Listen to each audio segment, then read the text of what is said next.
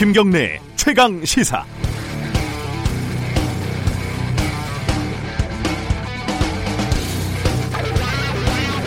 네, 어, 강효상 의원 사건이라고 해야 되나요? 이거 잠깐 정리해 볼게요. 자유한국당 강효상 의원은 지난 9일 어디서 들었는지 모르겠지만은 문 대통령이 트럼프에게 5월 말 방안을 요청했고 미국이 검토하고 있다는 사실을 확인했다 이렇게 기자회견을 했습니다. 그리고 반드시 트럼프의 방안을 성사시켜라 이렇게 촉구를 했죠. 그 이후에 트럼프의 방안은 6월로 정리가 됐습니다. 그런데 알고 보니까 당시 강 의원이 얻은 정보는 고등학교 후배 외교부 공무원이 유출한 것으로 드러났습니다. 복잡할 게 없는 사건입니다. 자유한국당은 기밀 유출이 아니라 공익 제보라고 주장을 하는데 법에 따라서 수사를 하고 법원이 판단하면 됩니다. 그런데 제가 의아한 것은 자유한국당 나경원 원내대표가 문 대통령의 방한 요청을 구걸, 구력 외교 이렇게 규정을 한 겁니다. 이상하지 않습니까? 강효상 의원도 원래 반드시 트럼프의 방안을 성사시켜야 한다 이렇게 기자회견을 했잖아요. 굳건한 한미 동맹을 위해서 반드시 방안을 성사시키라고 해놓고 이제 와서 방안 요청이 구걸이라니 어느 장단에 춤을 춰야 하는 겁니까? 구걸 외교 이렇게 말을 하니까요. 1983년 전두환 씨가 레이건 대통령을 한번 모시려고 얼마나 지극정성을 다했는지 새삼 기억이 떠오릅니다. 국민을 학살하고 잡은 정권을 미국으로부터 승인받고 싶어서 몸에 몸이 달았던 거죠. 1981년 7월 어, 전두환 씨가 레이건에게 보낸 친서 일부를 잠깐 읽어드리겠습니다. 미국 대통령과 영부인을 마음에서 우러나오는 존경과 경애로 열의를 다하여 환영할 것입니다. 각하께서 방한 초청을 공식적으로 수락하시어 본인과 내자가 내자는 뭐 아내를 얘기하는 거죠. 내년 서울에서 각하를 영접할 수 있는 기쁨을 갖게 되기를 바랍니다. 각하의 건안하심을 진심으로 기원합니다. 이 편지를 받은 레이건은 이후 얻을 거 다 얻고요. 무려 2년 뒤에 방한을 합니다.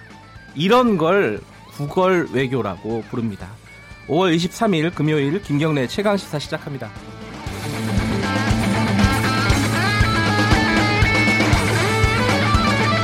네.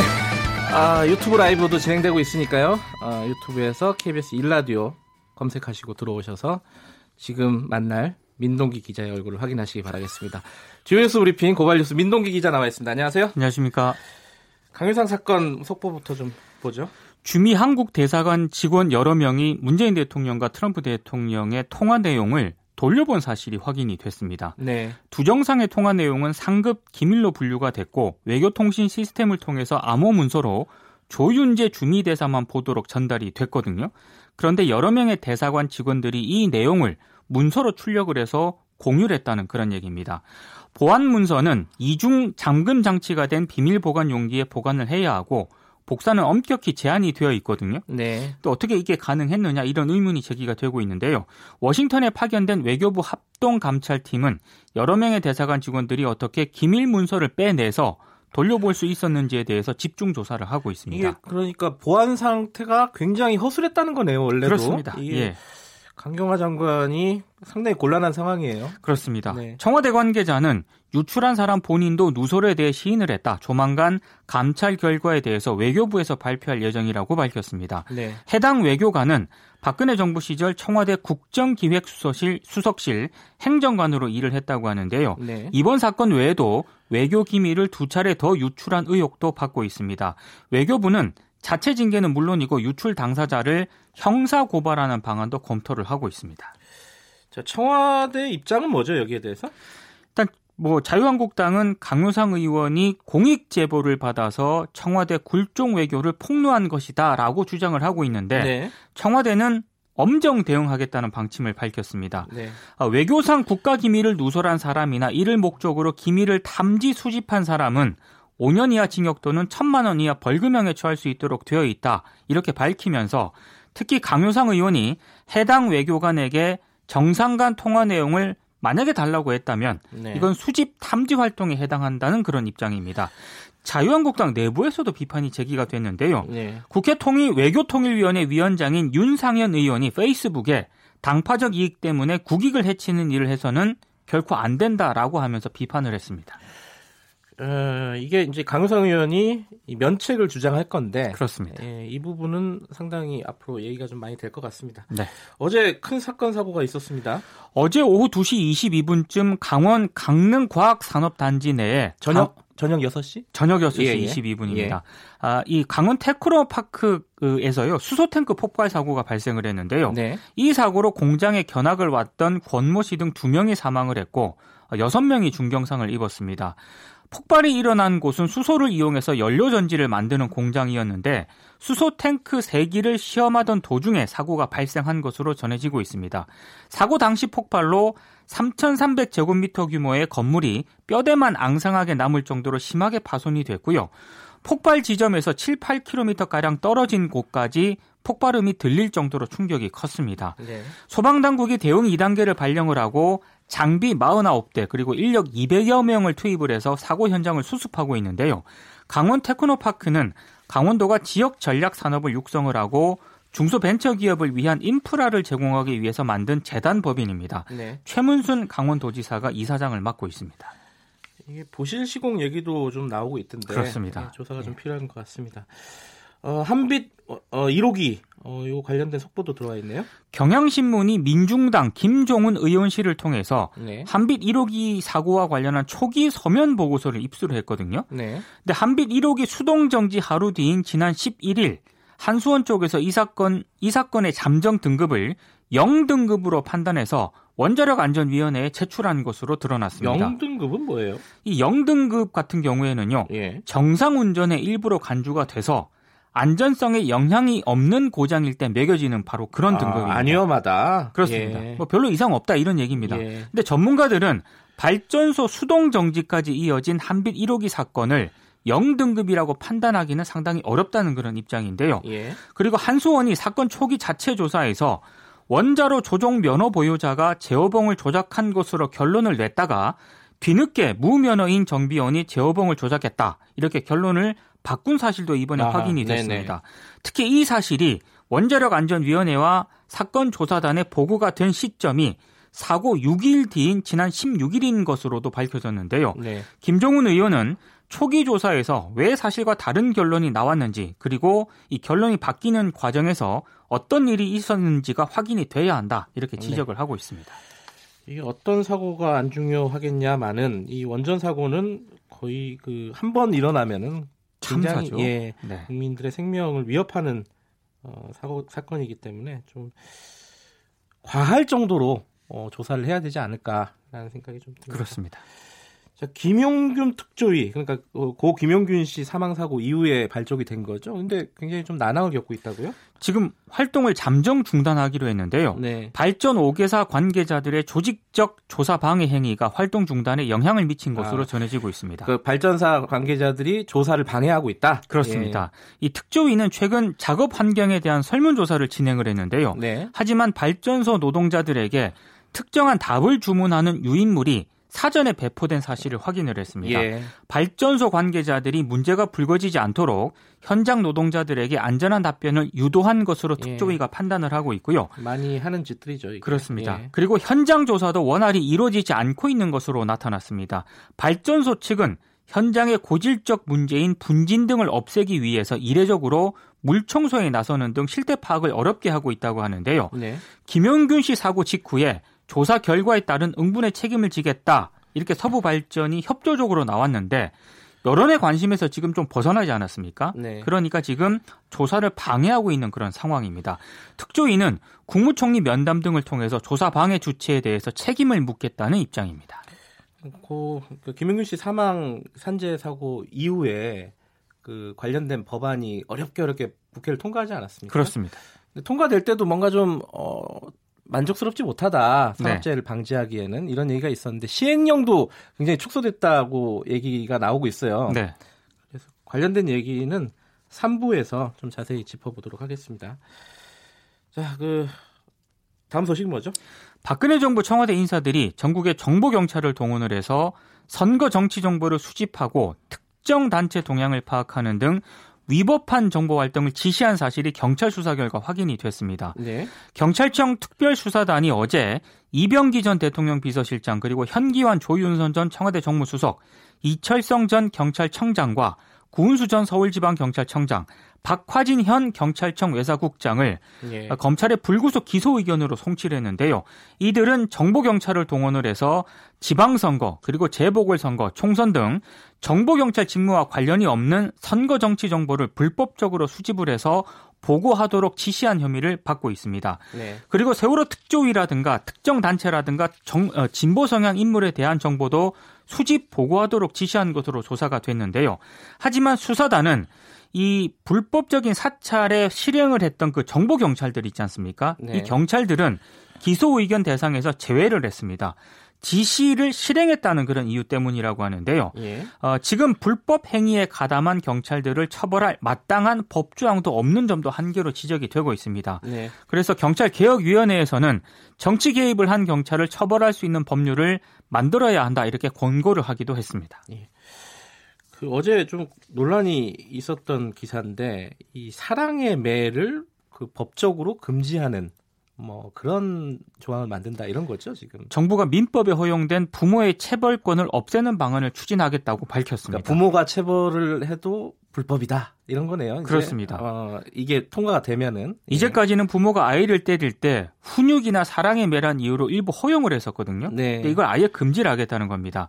어, 현행 아동복지법이라든가 아동학대 특례법에는요 아이들에 대한 체벌을 금지를 하고 있는데 근데 친부가 만약에 이제 친부모가 폭행을 하더라도 징계권이 인정이 됐거든요. 음흠. 그래서 형이 줄거나 무죄가 내려지기도 했습니다. 네. 법조계에서는 만약에 법 개정이 이루어지게 되면 사랑의 매란 명목으로 법정에서 형을 줄여주는 사례도 사라지게 되고 네. 내 아이니까 때려도 된다는 인식이 줄어들 수 있을 것으로 전망이 되고 있습니다. 네. 근데 이번 대책에는 민간에 맡겨왔던 아동학대 조사라든가 위기 아동 보호 업무를 지방자치단체가 직접 담당하도록 하는 방안도 포함이 됐고요. 그리고 의료기관이 출생 사실을 국가기관에 직접 알리는 출생 통보제를 도입할 것도 추진할 예정입니다. 네. 아동학대 사건이 계속 이어지니까 이런 네. 대책들이 나오는 것 같습니다. 그렇습니다. 아까 제가 오프닝 멘트 할 때 들으셨죠? 그 전두환 전 네. 대통령의 친서. 그게 어, K7446님이 어, 이게 영문 편지를 너무 오버해가지고 우리말로 극대화시킨 느낌이다. 아. 근데 이게 한글이었습니다. 아, 한글로 보낸 거예요? 예, 한글로 아, 보내고 그거를 영, 영문으로 번역을 해갖고 전달을 하거든요. 그러니까 직접 한글로 쓴 거예요, 이거는. 영문 번역을 어떻게 했는지가 궁금하네요. 영자는 안 읽어봤습니다, 제가. 자, 오늘 여기까지 듣죠. 고맙습니다. 고맙습니다. 일주일 고생하셨습니다. 고발뉴스 민동기 기자였고요. 김경래 최강시사 듣고 계신 지금 시각은 7시 37분입니다. 김경래의 최강 시사는 여러분의 참여를 기다립니다. 샵 9730으로 문자 메시지를 보내주세요. 짧은 문자 50원, 긴 문자 100원. 콩으로는 무료로 참여하실 수 있습니다. 네, 지난해 말부터 굉장히 오랫동안 시끄러웠던 사건입니다. 어, 숙명여고 이른바 쌍둥이 딸 시험 유출 사건 뭐 이렇게 부를 수도 있을 것 같은데요. 어, 1심 판결이 내려졌습니다, 어제. 어, 아버지인 교무부장에게 실형, 징역 3년 6개월이 선고가 됐고요. 뭐 교무부장은 어, 전 교무부장이죠. 음, 이 실형이 선고되고 난 이후에도 어, 억울함을 호소를 했습니다. 항소하겠다고 했고요. 이 오랫동안 이 논란들을 지켜본 사람들이 또 있습니다. 그 가장 가까이서요. 숙명여고 다른 학부모들이죠. 어, 이 학부모들은 이 선고를 어떻게 받는지 잠깐 연결해서 말씀 좀 들어보겠습니다. 숙명여고 정상화를 위한 비상대책위원회 이신우 대표님입니다. 안녕하세요. 네, 안녕하세요. 네. 어, 작년 한 11월 정도, 아, 아니죠. 그 전에 이제 사건은 불거진 거죠? 네, 작년 여름부터 예. 사건이 시작됐습니다. 작년 11월에 이제 기소가 된 거였고요. 네네. 이게 지금 어제 1심 선고가 났습니다. 이제 검찰은 7년을 구형을 했고요. 법원은 네. 3년 6개월을 선고했습니다. 일단 뭐 어, 현장에서 보셨나요, 참 아버님은? 어, 저는 보지는 않았고 네. 네그 관심 있게 지켜보고 전해 예. 들었습니다. 어, 어떻게 보셨습니까? 이 결과에 대해서는? 일단 업무 방해 혐의로 네. 그 구형할 그 할 수 있는 게 7년이기 때문에 네. 검찰에서는 이제 7년 최고형을 어. 이제 요구를 했고 네. 법원에서 또 내릴 수 있는 3년 6개월 정도가 최고라고 이렇게 생각을 하는데 네. 양형이 네. 네. 최고의 그런 어, 처벌을 내렸다 이렇게 보고 있습니다. 음. 그런데 이게 어, 아까 제가 말씀드렸지만은 그 교무부장 전 교무부장은 네. 서, 법원 선고가 나와도 어, 억울하다고 했어요. 계속 아니다라고 부인을 하는 거죠 지금도. 어, 네 그렇습니다. 그 부분은 어떻게 봐야 되나요? 그 학부모님들은 어떻게 보십니까? 일단 처음부터 저희가 주장했던 내용들이 뭐 네. 교무부장이 시험지 금고 번호를 알고 네. 또 1학년 2학기부터 그 이제 공교롭게 똑같이 성적이 상승되고 그다음에 네. 다른 뭐 모의고사라든가 이런 학원 성적이라든가 이런 것들은 너무 못하는데 오로지 그 학교 시험만 정기고사만 네.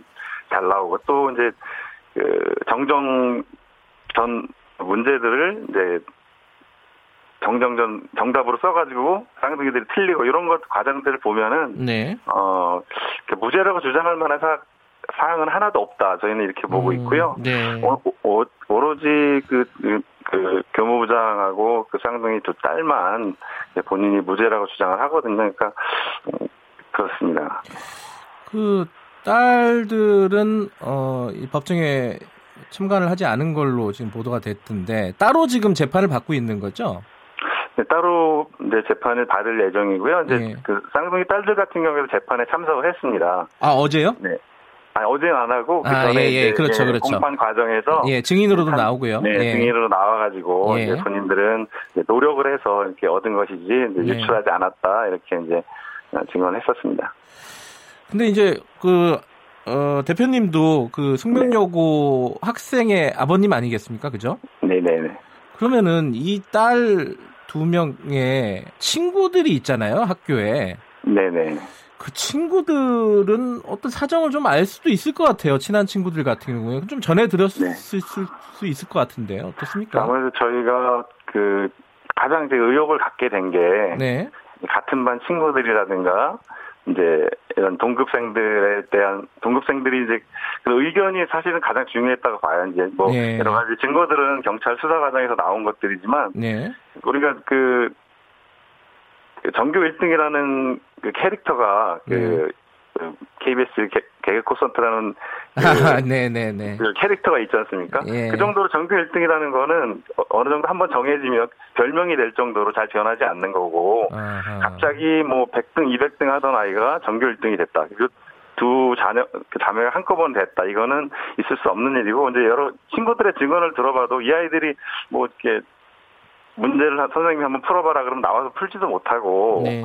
이랬던 아이들인데 이제 변호인 측이나 이제 그 현 교무부장 같은 경우에는 이제 계속 잘한다고 주장을 했어요. 근데 그런 것들이 전혀 이제 받아들여지지가 않았던 거죠. 예. 그 아이들 입장에서 보면요. 네. 이 어제 3년 6개월 선고를 받은 사람이 선생님 아닙니까, 그죠? 자기를 네, 가르쳤던 가르쳤던 네네. 선생님이고 네. 어, 그 딸들은 친구들이고요. 네네. 선후배일 수도 있고. 네. 그런 사람들이 법정에서 이런 사건으로 어, 재판을 받고 있다. 아이들이 느끼는 어떤 혼란이라든가 이런 게 굉장히 심했을 거다. 이런 생각이 좀 들어요. 어떻습니까? 네, 네 그렇습니다. 아이들이 이제 가장 이제 피해라면 이제 피해라는 게 이제 선생님들에 대한 신뢰가 없어졌다. 네.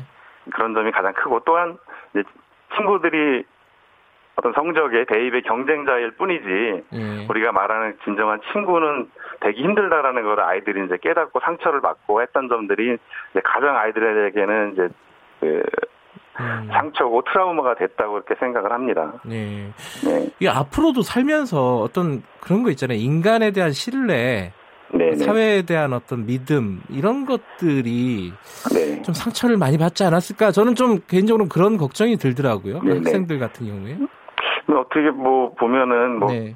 세상이 그렇게 비정하고 네. 그렇다는 거를 알게 했다는 점은 아, 어떻게 보면 참. 또 교육적일 수도 있겠지만 네. 이 학생부 종합전형을 통해서 이렇게 대학에 가는 네. 내신 성적을 통해서 대학을 가는 이 체제 하에서는 네. 뭐 친구가 경쟁자이지 반드시 우정을 나누는 건 친구는 아니거든요. 그러니까 네. 이런 이런 내신으로 대학을 가는 네. 예전 학력고사와 달리 네. 이런 체제에서는 이런 건 어쩔 수 없는 그런 음. 상황이지 않을까 싶습니다. 그 자제분이 그 3학년이라고 들었어요. 고3. 네네네.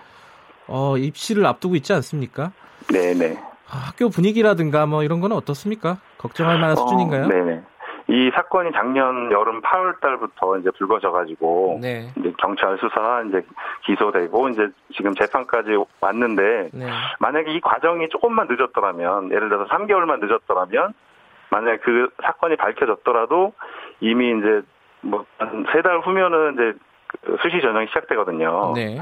수시 전형이 시작되면 이제 그 결과는 이제 뭐 후에 그 그 만약에 부정이 있었다는 것이 밝혀지더라도 네. 입학이 취소가 되지 않는 게 지금의 그 법 체계거든요. 그러니까 네.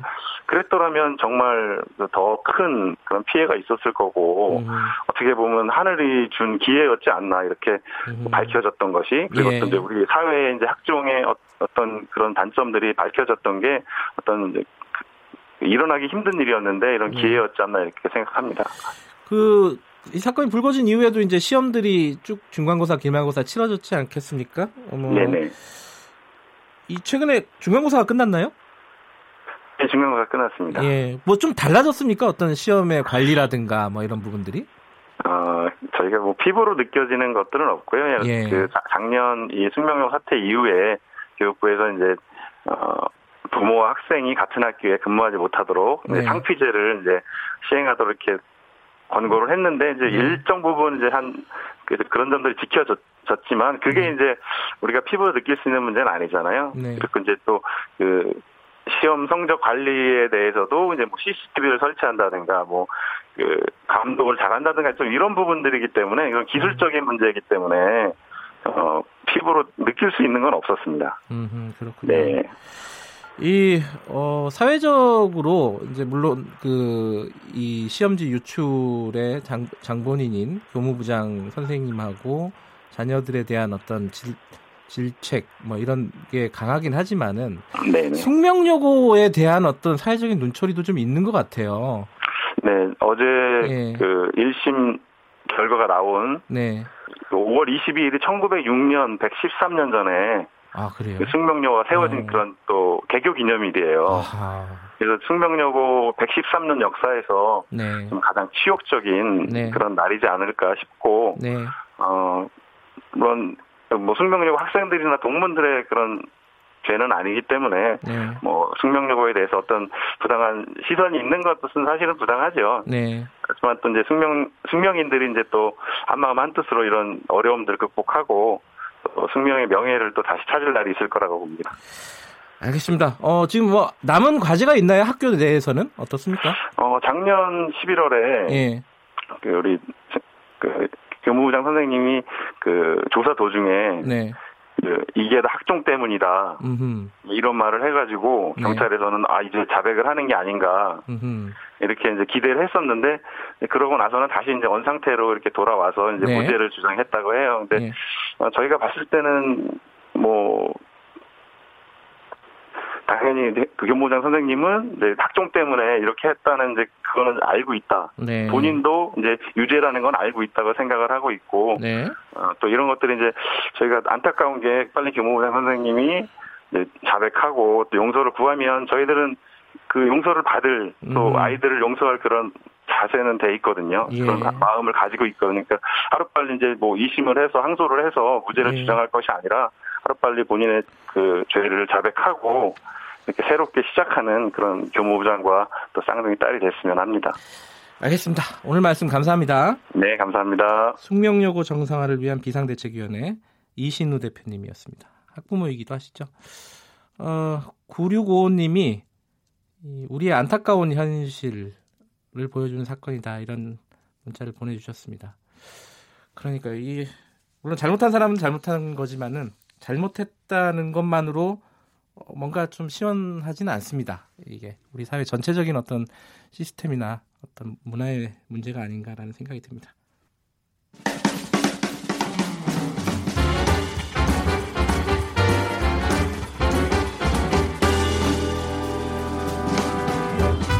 여러분의 아침을 책임집니다. 김경래의 최강 시사. 네, 매주 금요일 한 주간의 어, 이슈를 정리하는 시간입니다. 여론의 민낯 비커뮤니케이션 전민기 팀장 나와 계십니다. 안녕하세요. 네, 반갑습니다. 전민기입니다. 저는 이 시간이 제일 좋아요. 아, 일주일이 다 간 것 같아가지고. 아, 감사합니다. 아, 다른 의미군요. 제가, 전 제가 좋다는 줄 알았습니다. 뭐 그런 것도 있습니다. 가장 많이 본 뉴스가 뭘까요? 예, 국민일보 남자분 나와주세요. 빨리 대림동 여경 요청은 아, 베테랑 증거라는 기사입니다. 사건이군요. 그, 예. 이 관련 기사가 한 3개 정도 있는데 다 합하니까 150만 명 정도 본 기사였고요. 뭐 이번 네. 주 사실 SNS에서도 가장 뜨거운 논란의 중심에 있었습니다. 네. 근데 이건 인터뷰 기사인데 여성 최초로 경찰 치안정감 지냈던 그 이금영 서원대 음. 석좌 교수 관련한 그런 내용이고요. 남성보다 대처를 잘했다 오히려 칭찬을 했습니다. 아하. 그러니까 이거를 보면은 무릎으로 누르면서 저렇게 잘 제압하는 게 쉽지가 않다. 특히나 주치자 제압이 굉장히 어렵다는 거죠. 네. 음, 그러면서 사실 이 영상 속에서 다른 그 시민에게 도움을 요청한 걸 사실 이 부분이 비판받고 있는데 되레 칭찬을 했더라고요. 그러니까 어, 어떤 의미죠? 어, 사실은 이게 시민한테 자연스럽게 도움을 요청하는 게 무릎으로 주치자를 누르고 있기 때문에 음. 혼자서 하기 힘들다. 오히려 베테랑들이나 경험이 많은 사람들이 이렇게 음흠. 제압을 한다라는 내용으로 이 그렇군요. 사실을 좀 뒷받침하고 있었습니다.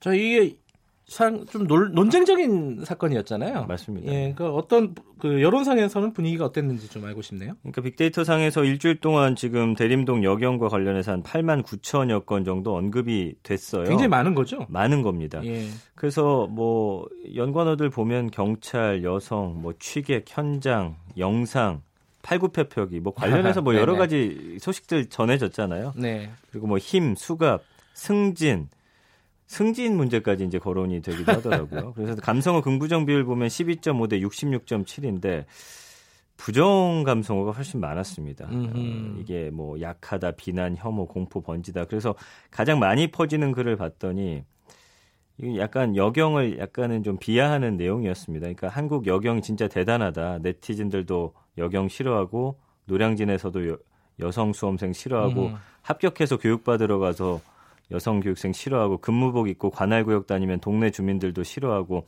경찰서 안에 있으면 남경들도 싫어하는데 다 싫어하는 거 알면서도 버틴다는 것이다. 이런 내용이 오히려 가장 많이 음. 퍼날라지는 게 좀 의외였습니다. 근데 이게 어떻게 보면 좀 칭찬하는 걸 같기도 하고요. 칭찬 같기도 한가요? 예, 그러니까 아, 이, 런 열악한 상황에서 어, 여경들이 ቍ꿋하게 열심히 네네. 일하고 있다 이런 느낌. 아 제가 좀 글쎄요, 이거 긍정적이군요. 그렇게 의견을 듣고 보니까 또 어, 바라보는 방향에 따라서 또 그럴 수도 있을 수 어쨌든 있겠네요. 여경들이 네. 고생한다는 거는 이분도 인정한다는 거네요. 맞습니다. 그렇죠? 아, 그 다음으로 많이 본 뉴스는 뭐죠? 중앙일보 기사인데요. 네. 택시 면허값 9,500만 원에서 6,400만 원. 3,800원 인생이 무너진다. 아하. 51만 3천여 명이 본 기사고요. 네. 부재가 붙었는데 택시 기사를 위한 변명이다라고 음. 하면서 이제 기자가 쓴 거예요. 네. 언젠가부터 택시업계에 사람이 오지 않기 시작했다고 합니다. 그러면서 지금 업계 관계자들은 택시기사 삶의 예측 가능성이 떨어진 음. 점을 원인으로 뭐 지목한다는 거죠. 네. 그러니까 노후 보장책이 이제 개인 택시 면허 이거를 어, 파는 건데 지난해 초에 한 9,500만 원 안팎이었던 게 올해 이제 6,400만 원까지 음. 떨어졌대요. 그러면서 여러 가지 뭐 이런 운송 서비스에 강력하게 반발하는 원인들에 예. 대해서 좀 이야기를 했습니다. 이게 어, 과잉 공급 문제가 좀 있고요. 맞습니다. 예. 예.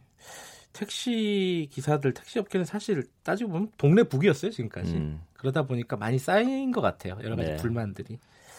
자 댓글이 가장 많이 달린 뉴스는 뭐죠? 1위는 TV조선이 어 뉴스 8시 9시 뉴스를 통해서 보도했던 것을 기사화한 것인데요. 네. 김정숙 여사 악수 패싱 뜨거운 논란 아하. 현장 영상 직접 보니 이겁니다. 황교안 자유한국당 대표랑 악수를 맞습니다. 해, 의도적으로 안 했는지 네. 뭐이 얘기죠? 근데 이제 TV조선에서 이거를 영상을 보여주면서 네. 청와대하고 여당은 별뜻 없이 바쁘게 지나갔다는 건데 으흠. 뭐 이거를 지켜보니 그렇지 않을 수도 있다라는 촬영 내용이었습니다. 근데 음. 영상 본 사람들은 뭐 일부러 하지 않았다는 의견이 좀 더 많이 달려 음, 있었습니다. 음, 그렇군요. 예. 참알 수가 없는 일이에요. 이거는 그죠? 이거는 뭐그 그렇죠. 양쪽의 예. 주장만 있는 거고. 맞습니다. 2위는 대림동 여경 논란 아, 기사였습니다. 아, 예. 논쟁적이었으니까요. 네. SNS에서 가장 화제가 된 뉴스는 뭐죠? 이게 좀 의외인데 네. CNN의 그 원문 기사가 가장 CNN 많이 뉴스가요? 예, 타이완 legalize same-sex marriage in historic first for Asia라는 어, 영어 잘하시는군요. 네, 영문과 나왔습니다. 그래서 이 원문 기사가 가장 많이 퍼날라졌는데 참 정말 저도 처음 보는 일이었고 해석을 해 주셔야죠. 해석. 그러니까 대만이 아시아 지역에서 동성 결혼을 허용하는 첫 네. 국가가 됐다는 내용입니다. 국회 통과가 됐죠. 예, 네. 이 내용이 이제 가장 많이 퍼날라. 여기에 또 사람들이 관심을 많이 보였군요. 좀 이게 놀랐습니다. 가, 장 그 리트윗이라든가 이렇게 공유가 많이 됐던 그렇죠. 기사라는 거죠. 그리고 이제 두 번째가 시원하게 한 모금 청소년 여성 유혹하는 멘톨 담배 없앤다 이거쓰니까. 아, 맨솔이 아니라 멘톨이라 그래요? 이렇게 써 있던데요. 아 그래요? 이게 네. 표준어인가 보네요. 네. 어, 멘톨 담배를 왜 없애는 거예요? 그러니까 이게 요즘 아, 중고등 네, 중고등학생이 그거 쉽게 살수 아. 있고 냄새 안 나서 그렇습니다. 나 이거 예. 피는데. 네. 오늘 고맙습니다. 감사합니다. 디커뮤니케이션 전민기 팀장이었고요. 김경래 청에서 1부는 여기까지고요. 2부에서는 최고의 정치 민주당 표창원 의원, 한국당 김영우 의원 두 분 만나봅니다. 잠시 후 뉴스 듣고 8시 5분에 돌아오겠습니다.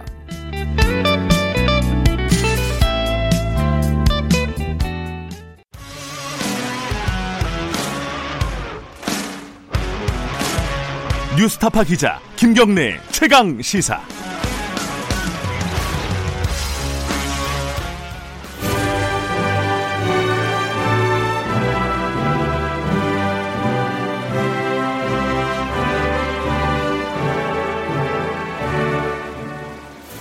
네, 김경래 최강 시사 2부 시작하겠습니다. 어, 금요일 2부는 최고의 정치 진행합니다. 자유한국당 김영우 의원하고 어, 더불어민주당 표창호 의원과 한 주간에 가장 뜨거웠던 정치적 현안, 사회적 현안들을 얘기 나눠보는 시간입니다. 두 분 나와 계십니다. 안녕하세요. 안녕하세요. 네, 반갑습니다. 어, 김경래 채널에서 다시 한번 말씀드리면 유튜브 라이브 얼마 전에 시작을 했습니다. 그래서 손님을 좀 모아야 됩니다. 제가 볼 때는 두 분이 나오실 때가 가장 그래도 어, 정말요? 좀, 네. 네. 정치에 다들 좀 관심이 있으신 것 같아요. 네. 네. 김용우 의원님 덕인 것 같습니다. 어제 신경 네. 많이 쓰고 있습니다. KBS 일라디오 유튜브에서 검색하시고요. 아, 이제 조명을 켰군요. 음. 아, 좀 준비가 부실합니다. 네. 아, 일라디오 검색하시고 들어오시면 되고요. 어, 지금 표창원 의원과 김영우 의원 함께 최고의 정치 진행하고 있습니다. 문자 참여하시면은 어, 정치적 현안들 저희가 대신 여쭤보겠습니다. 샵 9730 단문은 50원, 장문은 100원이고요. 어, 라디오 애플리케이션 콩은 무료로 참여하실 수 있습니다. 자, 오늘 첫 얘기는 아무래도 뭐 어제 노무현 전 대통령 서거 그 얘기부터 잠깐 하고 그다음에 쟁점으로 좀 넘어가죠. 어제 10주기였는데 표, 표 의원님은 다녀오셨다고 들었어요? 네, 다녀왔습니다. 네. 어땠습니까? 그 얘기가? 어, 너무 많은 분들이 오셔서 그 초입부터 차는 거의 통제가 됐고요. 아, 걸어서, 걸어서 들어가야 되는 한 2km, 2km 네. 정도를 걸어서 들어가시는데 네. 다들 표정도 무척 밝으시고 음. 어, 다만 날씨가 너무 더웠습니다. 네. 어, 그래 힘은 많이 드셨을 거고 저희들도 많이 힘들었고요.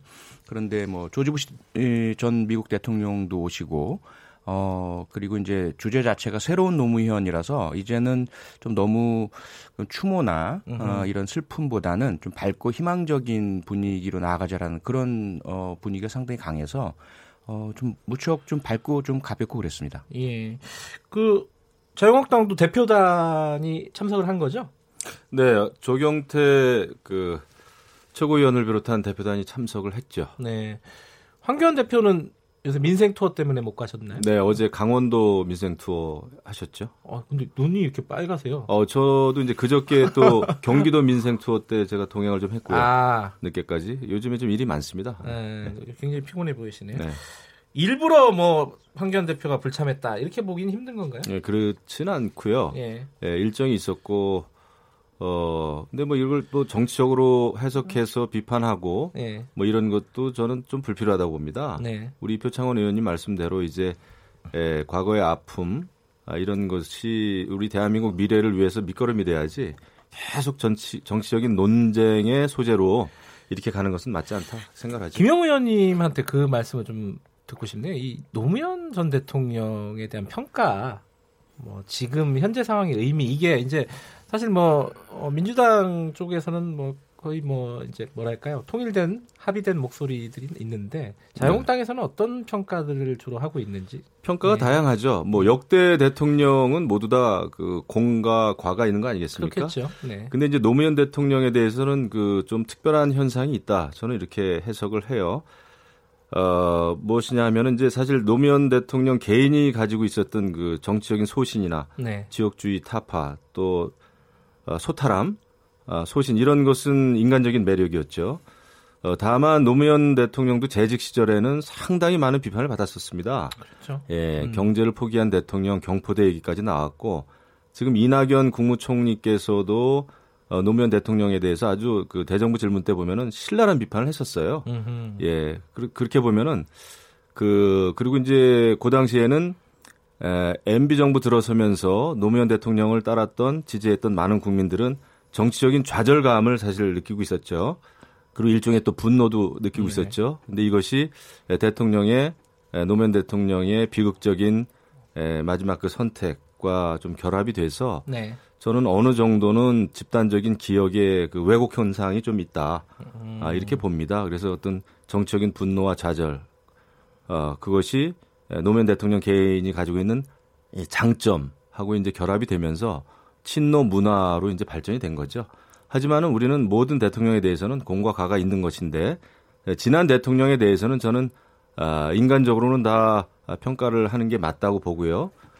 어, 저는 지금 사실 경기 도당위원장인데 우리 도당위원장실 가면 아, 그 전까지는 어, 이승만, 박정희, 김영삼 대통령 사진만 걸려 있더라고요. 예. 근데 저는 그 이승만 대통령에서부터 역대 모든 대통령 사진을 다 아, 거래된다 해가지고 지금 다, 다 걸려 있어요. 음, 그래요? 예. 음. 왜냐하면은 아, 지난 과거의 모든 대통령은 그 자체로서 우리의 역사입니다.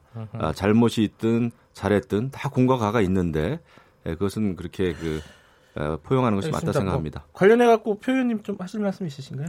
그래서 일단 어, 모든 분께 공과가는 다 있죠. 그리고 네. 노무현 대통령은 정말 좀 특별하고 어, 재직 시에 여러 물론 지지율이 거의 최저로 떨어진 적도 있었고 하지만 돌이켜 보면 특히 경제 부분에 있어서는 어, 오히려 많은 성과가 있었는데 그 당시에는 그 핀포인팅 현미경 사용 어, 기법 등을 통해서 어, 나쁜 부분만 부각되고 음흠. 마치 경제에 대해서 관심이 없는 것인 것처럼 좀 어, 왜곡된 측면도 많았고요. 그래서 네. 그분이 지금 생전에 남기신 노트 메모들이 공개가 되는데 무척 어, 안타까워하셨던 네. 에, 특히 이제 언론 환경의 어떤 열악함 이런 부분에 대한 호소도 많이 있으셨고 그래서 물론 이제 과도 있으시겠지만 그 과 부분은 상당히 많이 좀 부풀려지고 과장되었던 측면이 있었고 네. 공 부분은 많은 부분이 조금 축소되었던 측면이 있었기 때문에 그것을 어, 민초들 서민들께서 어, 이후에 계속해서 어, 시민 행동으로 시민의 조직으로 어, 다시 이렇게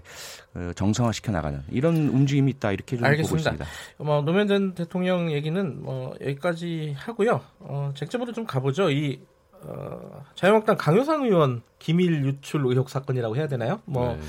어, 이름을 붙이기가 아직은 좀 이른 것 같긴 한데 어쨌든 어, 지금 외교 외교부 쪽, 정부 쪽에서는 유출됐다라고 지금 공식적으로 얘기를 하고 있는 상황이에요. 네, 확인이 되고 있습니다. 네. 어, 이 상황을 어, 양쪽에서 얘기하는 게 완전히 다릅니다. 기밀 유출이라고 한쪽은 이제 공익 제보 혹은 뭐 굴욕 외교를 보여주는 어떤 단면이다.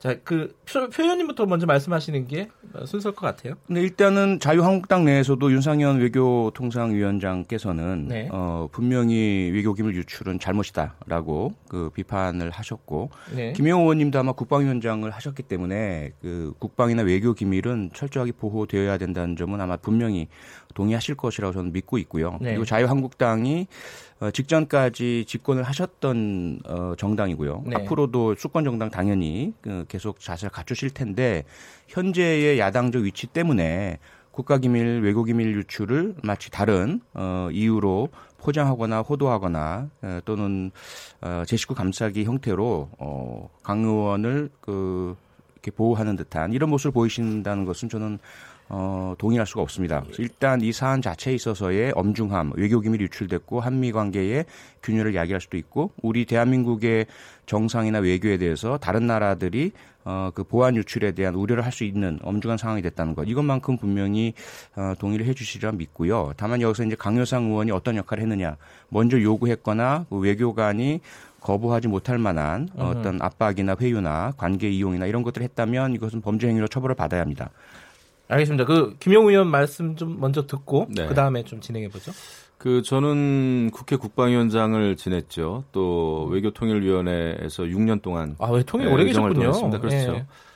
그 원칙적으로 국가 기밀은 어, 보호돼야 됩니다. 네. 지켜져야 되죠. 그것은 왈가왈부할 문제는 아닙니다. 더 이상. 음, 네. 아, 다만 이번에 좀 실망스러운 것은 청와대의 초기 대응입니다. 음흠. 이것이 사실 무근이었다라고 공식적으로 발표하고 나서 네. 어, 어찌 보면 그 외교관들의 에, 휴대폰 통신 내역을 에, 수사도 아닌 상황에서 다 조회를 하고 이런 것은 저는 또 인권 아, 침해다 이렇게 생각을 합니다. 이게 사실 무근이라는 발표를 하지 말든가 아니면 이것을 NCND라든지 여러 가지 지혜로운 방법으로 좀 대처를 했어야 되는데 네. 무조건 공무원들 휴대폰부터 압수수색하고 압수하고 이런 것은 옳지 않다. 그렇게 되면은 공무원들이 앞으로 일을 할 수가 없어요. 그리고 또 하나는 지금 정부와 여당은 어 자신들이 유출 유출시킨 국가 기밀에 대해서는 굉장히 에, 호혜를 베풀고 있습니다. 예를 들면은 어, 기무사 문건 관련해서 지난해에도 이제 연일 폭로가 됐는데 이것이 여당 의원님들이 폭로를 했어요.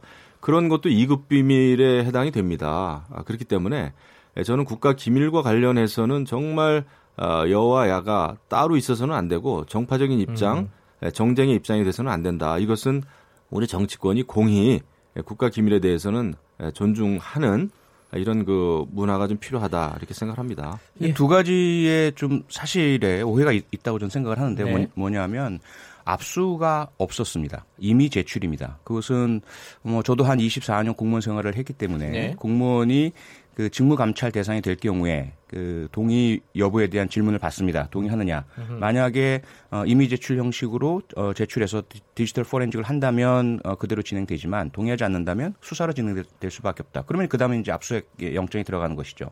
그러면 공무원 입장에서는 일단 직무 감찰을 받아들입니다. 어, 그것이 형사처벌을 바로 가는 것보다는 본인에게 유리하기 때문이기도 하고 또 공무원의 직업 윤리상 맞기도 합니다. 두 번째 기무사의 그 군사 쿠데타 관련 문건은 어, 그들이 비밀 등급을 하질 않았습니다. 그래서 국가 기밀로 분류가 되어 있지는 않았고요. 했었어야 함에도 불구하고 하지 않았고 하지 않은 이유는 비밀 등급에 대한 어, 인정을 할 경우에 그것이 그 지휘 계통을 통해서 알려지게 될 것이고 그 쿠데타 어, 기도가 좌절되기 때문입니다. 아울러 또 하나의 문제는 뭐냐면 국회의원이 자료를 확보하는 방법은 법적인 방법들이 있습니다. 자료 제출 요구를 하는 것이고 현장 방문을 하는 것이고 그러한 국회의원의 합법적 권한 내에서 국회에서의 증언 및 감정 등에 관한 법률 등에 의해서 확보한 자료이기 때문에 그것과 지금의 범죄적 방법을 통해서 어, 불법적으로 유출한 그, 그런 외, 교 기밀 유출과는 전혀 성격이 얘기가 다릅니다. 너무 이제 퍼지면 안 되니까 이미 제출 얘기만 한번 네, 그거에 대해서 얘기할게요. 예, 형사소송법 뭐 개정 이런 얘기까지 좀 그 말씀해 주세요. 공무원의 인사권을 누가 가지고 있습니까? 지금 다 청와대에서 하지 않습니까? 그럼에도 불구하고 공무원에 대해서 이 휴대폰 이미 제출해라 이런 지시가 떨어지면은 이거를 제출하지 않을 수 있겠습니까? 이것은 어, 오히려 압수수색보다도 어떻게 보면 더하다 싶습니다. 왜냐하면은 이것을 제출하지 않으면은 무언가 죄를 짓고 있다고 이렇게 또 여겨질 음. 거 아닙니까? 예. 예. 공무원에 대해서 이렇게 이미 제출을 어, 압박하는 것도 사실은 아, 인권 유린이죠. 인권 침해죠. 저는 이런 방식으로는 아, 이 같은 일을 근본적으로 앞으로 해결할 수 없다고 생각합니다. 얼마 전에도 경호처장이 경호처 직원들 휴대폰 또 어, 회수하지 않았습니까? 네. 아, 이런 식으로 해가지고는 아, 저는 뭐 이게 이제 인권이 지켜질 지켜질 수 있다고 보질 않아요. 그그 그 부분은 동의를 하세요? 그 이거는 좀 수사 상황이 상황이다. 이 이제 지금 정확하게는 아직 안 나왔지만 지금 보도에 나오는 걸로 보면은 근데 앞뒤가 안 맞아요. 왜냐하면 네. 이것은 청와대 그 고민정 대변인이 사실에 근거하지 않은 주장이라 그랬단 말이에요. 예. 어, 그런 상황에서 또 외교관들에 대해서 여러 가지 그 어, 뭐 이미 제출 음. 형식이라고는 하나 휴대폰을 그렇게 에, 그 제출하게 하는 이런 것도 굉장히 앞뒤는 안 맞죠. 그리고 네. 국가 기밀에 정말 관한 일이라면은요. 네. 초기 대응서부터 굉장히 신중해야 됩니다. 그렇지 음. 않으면은 정말 국가 이익에 예, 굉장히 아, 막대한 영향을 줄 수가 있어요. 저는 뭐 이런 식의 어떤 대처 방식은 옳지 않다 생각합니다. 우선 네. 대변인실에서 모든 사항을 알 수는 없습니다. 더군다나 국가 기밀이기 때문에 이 국가 네. 기밀 사항을 알 수는 없고요. 물론 어, 신중을 기하기 위해서 NCND로 이 사항을 우리 확인 확인해 드릴 수 없습니다라고 하고 나서 어, 사실 확인을 하는 것이 정답이긴 하겠죠. 정상, 네. 그런데 이제 한미 간의 관계의 위중함 때문에 일단 언론 보도가 확산된 상황에서 그걸 막아야 할 대변인실의 임무는 분명히 있는 것이고요. 이건 사후의 평가가 필요하다고 생각됩니다.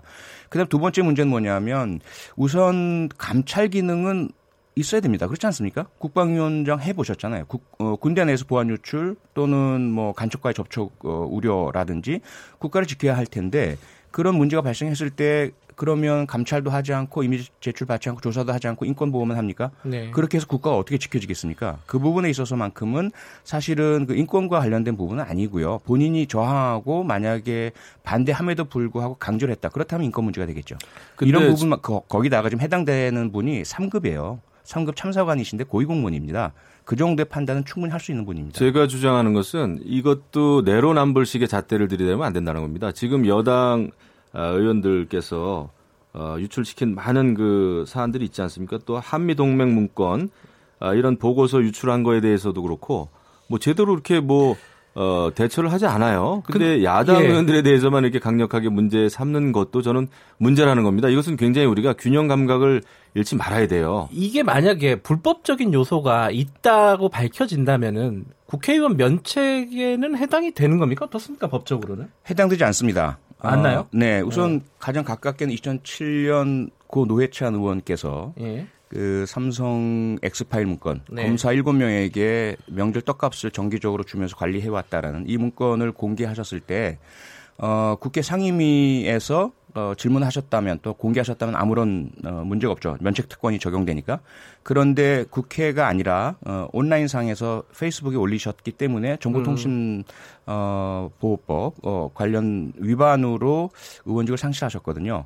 어, 그러한 이제 직접적인 사례도 있을 뿐더러 우리 국회법상에도 어, 국회에서의 그 어, 직무상 발언 어, 그리고 상임이나 본회의에서의 발언에만 면책 특권이 적용되고 있습니다. 그 한 말씀만 듣, 한 말씀씩만 듣고 어, 다음 쟁점으로 넘어갈 텐데요. 이 강효상 의원은 이 얘기를 왜 했을까요? 좀 그게 제일 궁금해요. 어떻게 생각하세요, 그 김영우 의원님께서는? 국회의원이라고 하면은 헌법에도 나와 있겠지만 예. 국가 이익에 국가 이익을 우선해서 예. 양심에 따라서 의정 활동을 하도록 돼 있습니다. 네.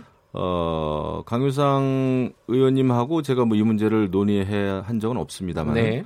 어, 이것을 알리는 것이 여러 가지 외교에 있어서 어, 예를 들면은 뭐 굴욕적인 외교 등등등등 해가지고 최근에 어, 외교 안보 차원에서의 문제 문재인 정권의 여러 가지 음. 실정이나 음. 잘못된 방향을 좀 바로잡는데 도움이 된다고 생각은 하셨겠죠. 제가 추측 건데 네. 예, 네, 국가 기밀과는 별도의 문제라고 예. 생각합니다. 표현님은 어떻게 생각하세요? 저는 누가 보더라도 그러한 폭로가 국가에 도움이 되지 않는다. 라는 것에는 뭐 모든 국민이 동의하실 거라 생각이 되고요. 왜 그랬느냐에 대한 의문이 중폭되잖아요. 네. 도대체 국가에도 도움이 안 되고 그리고 자유한국당에도 도움될 게 하나도 없고요.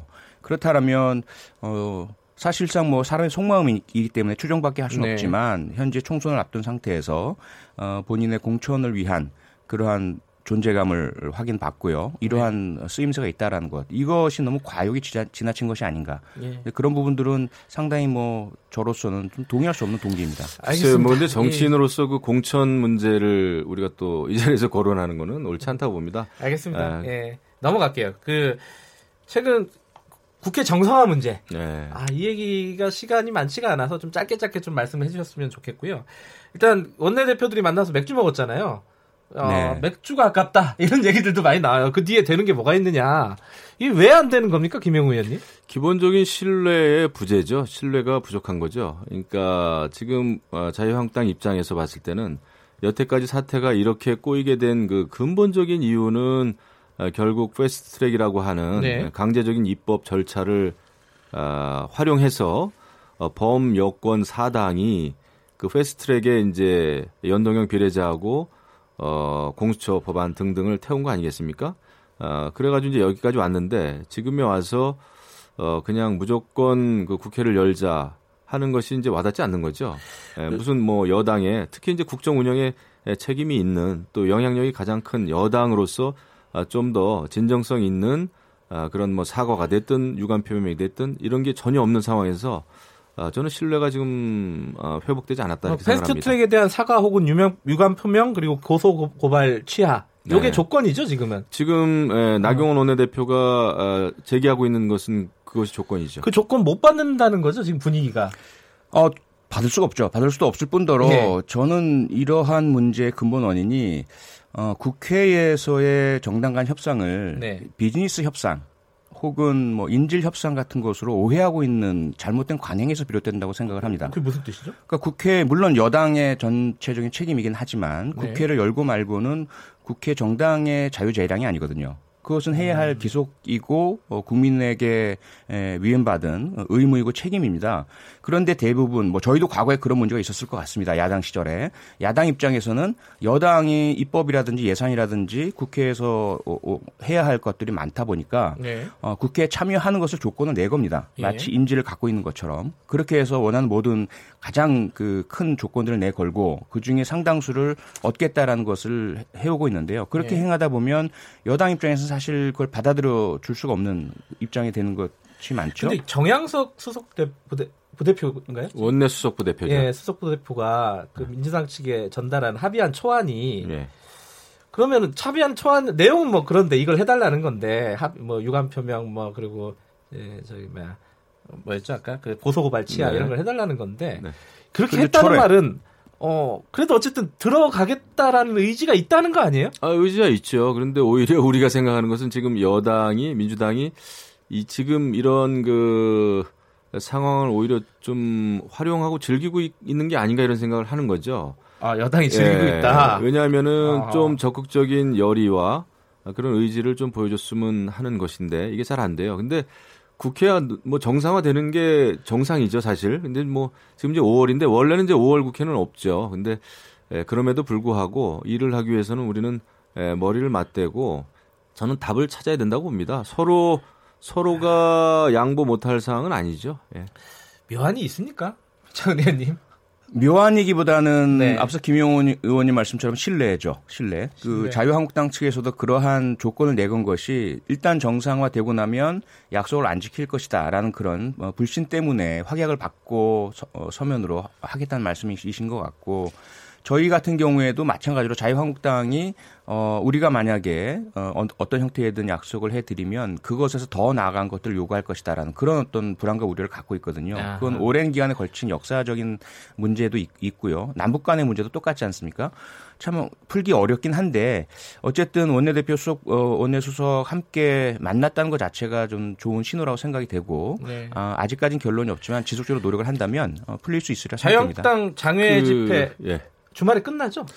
예, 오늘 일단 끝나는 것으로 되어 있고 예. 아, 아, 내일 오늘 끝나는 건가요? 예, 아. 오늘 이제 경기도를 또 예. 마지막으로 하고 내일 이제 예, 장외 집회가 있죠. 아, 예정돼 있는데 예. 예. 우리 표현님께서 이제 남북 간의 대화 말씀하셨는데 정말 저희가 그런 생각을 하는 거예요. 남북 간의 대화에 드리는 공에 반의 반만 아, 야당한테 드리면은 이 문제 저는 해결된다 당장 이렇게 생각. 저희는 그 이상 드리고 있다고 생각하고 있습니다. 사실은. 네. 예, 어 박지원 의원 같은 경우에는 어디 방송에 나와서 예언을 하시더라고요. 다음 주에 해결된다. 아 예언. 네. 박도사님이 되셨네. 네, 어떻게 해결될 수 있을까요? 저는 이제 자유한국당도 이게 뭐 이쪽도 뭐 민주당도 문제라고 하셨는데 자유한국당도 역시 이제 counter partner 아닙니까? 그럼요. 예. 뭐 어떤 전향적인 어떤 방법을 찾, 찾을 수 있지 않을까. 저는 뭐 제가 예측 점을 치긴 어렵지만 네. 아, 모든 정치적인 문제는 아, 어렵지만 그래도 해결이 되어 왔었습니다. 아, 여태까지 보면은요. 길게 보고 크게 봤을 땐 그래서 여당도 아마 그 문제에 대해서는 조금 어, 해답 그 키가 있지 않을까 이런 생각하고 정, 있죠. 그 국회가 계속 이렇게 막혀 있는 걸 보면은 노무현 전 대통령이 임기 말쯤에 대연정 제안했었잖아요. 네. 그게 생각이 나요. 네네. 네. 표현님 그 생각 안 나십니까? 생각 나고요. 네. 늘 어, 김영호 의원님과도 사석에서는 그런 얘기 많이 이제 사석에서만 하시는데 사석에서는 거의 뭐 저희 구분이 안 돼요. 예. 거의 뭐 정당 색깔이 없을 정도인데 그러니까 그 국방 외교, 예. 어, 경제 교육 등 핵심적인 국가적 민생적 사안만큼은 우리가 네. 별도로 여야 없이 한번 네. 어, 뭐 연정이든 협의체든 해서 해결해 나가자 이런 이야기는 의원들끼리 많이 합니다. 알겠습니다. 어, 뭐 답답하게 느끼시는 분도 있겠지만은 다음 주에 될 수도 있다고 하는 전망도 있으니까 한번 기다려 보죠. 오늘 두 분 감사합니다. 네, 고맙습니다. 한국당 감사합니다. 김영우 의원, 민주당 표창원 의원이었습니다. 아, 2분 여기까지 하겠습니다. 3부는 안진걸 소장과 함께 어, 김용균법 후속 조치의 문제점 짚어봅니다. 잠시 후 3부에서 뵙겠습니다.